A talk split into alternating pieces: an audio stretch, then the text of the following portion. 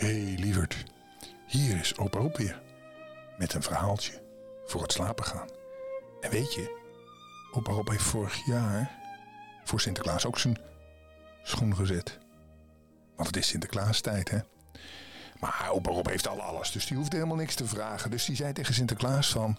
Goh, Sinterklaas, kan jij voor mijn luisteraartjes eens een keertje Piet bij mij langsturen? Dan kan die ook horen hoe ik verhaaltjes voorlees voor de kindertjes.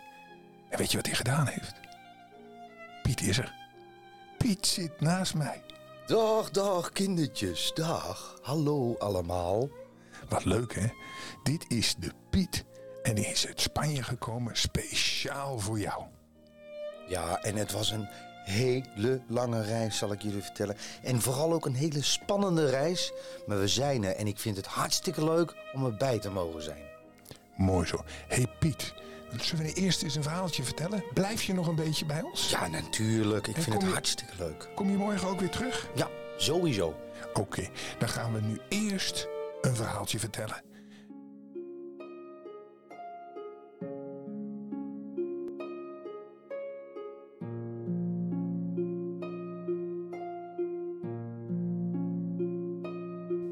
Het verhaal van vandaag gaat over een wolf en een jongetje. En Sinterklaas heeft het zelf verteld, want het is een verhaal uit Madrid. In Spanje, hè? De wolf steeg in Madrid. Lang, lang geleden woonde er in een steeg in Madrid een arme jager. Hij leefde van de wolfsjacht. Want in de omgeving van de stad waren toen een heleboel wolven.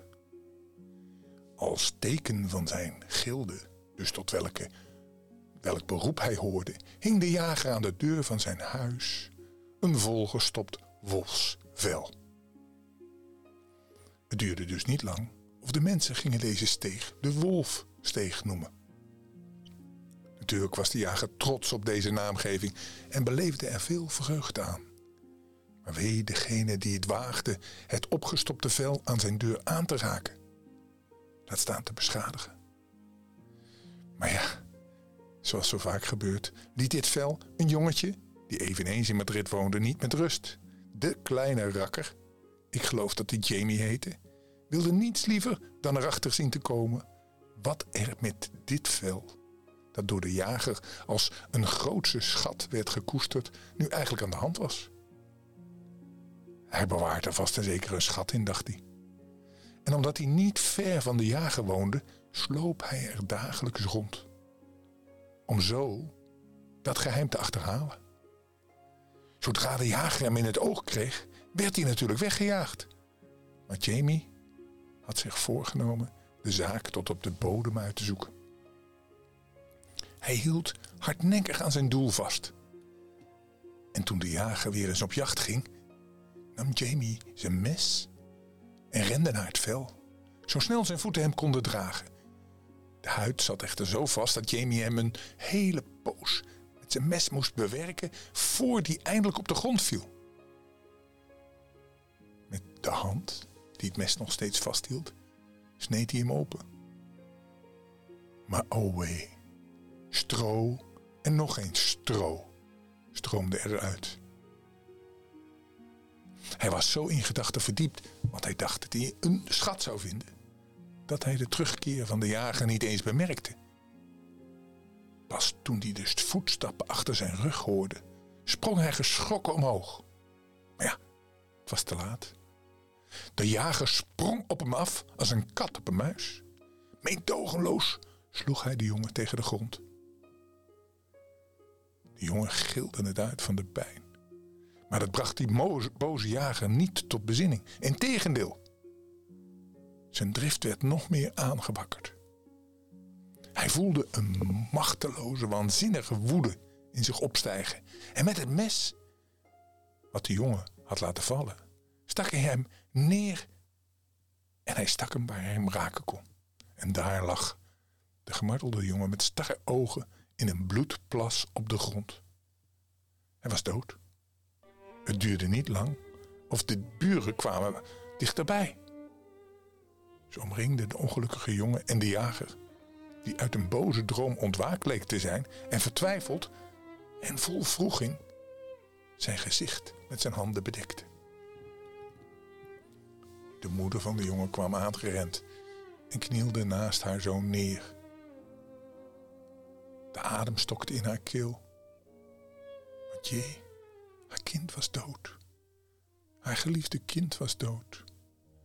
Ze begon hartverscheurend te huilen en te klagen en ze stortte in elkaar. En met haar huilen en klagen gingen alle vrouwen ook klagen, terwijl de mannen donker en dreigend naar de grond keken.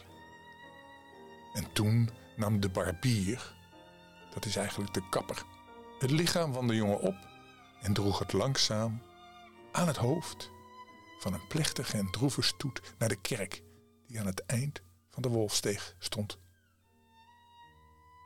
Alle liepen achter de barbier aan en steeds meer mensen sloten zich aan. In hun droefheid bemerkten ze niet dat er een sneeuwwitte duif was die boven de rouwstoet vloog. Pas, pas toen zij tijdens haar vlucht naar beneden dook en een glanzende druppel uit haar snavel in de mond van de jongen liet vallen, stopte de barbier en keken de mensen verbaasd omhoog. Op hetzelfde ogenblik werd Jamie weer levend. Nauwelijks voelde zijn voeten de grond of hij liep met een kreet van vreugde naar zijn moeder toe. Een wonder, jubelden de mensen. Terwijl sommigen de jongen omringden, volgden anderen de vlucht van de witte duif. Deze vloog hoger en hoger, de zon tegemoet. En hij steeg zo hoog tot ze schitterde in een gouden straal en geleidelijk aan één werd met de heldere blauwe hemel.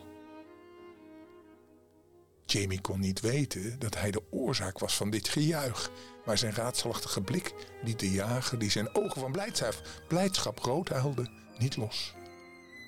Deze tilde de kleine rakker van de grond en danste zo lang met hem tot in het rond, tot ze er beide duizelig van werden. Daarna zei de, jager met een ernstig gezicht. Eens was ik verblind door trots dat deze plaats de Wolfsteeg werd genoemd. Maar ik beloof jullie plechtig, nooit meer wil ik op wolven lijken die ik jaag. Sta me daarom toe deze plek voortaan Duivensteeg te noemen. Opdat deze buitengewone gebeurtenis nooit vergeten zal worden.